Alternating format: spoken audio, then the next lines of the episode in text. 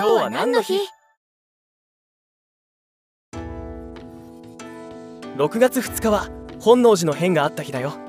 明智光秀さんが謀反を起こして織田信長さんが殺されてしまった日ね。明智光秀の印象って僕の中では子供の頃から大人になって大きく変わったね。子供の頃は不意打ちをした上周りの誰からも支持されず3日天下に終わった卑怯者って印象だったんだ。そうなんだ。でも本やドラマで描かれる姿を見て印象が変わったね。どんな風に？桶狭間の戦いで今川義元を撃ってから信長は力をつけたけど極端な行動で恐れられた面が大きかったよね。部下を信用しないとか過去のことを根に持つタイプとかでいくらその後に大きな働きをしても必要なくなるとあっという間に首を切られるような比叡山での焼き討ちなど人を恐れさせる行動もあったでしょ。それを唯一止められたのが明智光秀ってインテリで信長軍団の参謀的ポジションだったみたいで決していろいろな計算ができないタイプではなかったろうし。なるほどね。でもやっぱり織田信長の行動力は魅力的だからあのまま生きていたら日本はどうなっていたんだろうって思わずにはいられないけどね。その後の日本を大きく変えた出来事であるのは間違いなかったわね。きっと本能寺の変がなかったら豊臣秀吉が天下を取ることもなかっただろうし徳川の時代が来なかったかもしれない。そう考えると天下分け目の関ヶ原の合戦よりも日本の分岐点だったのかもしれないね。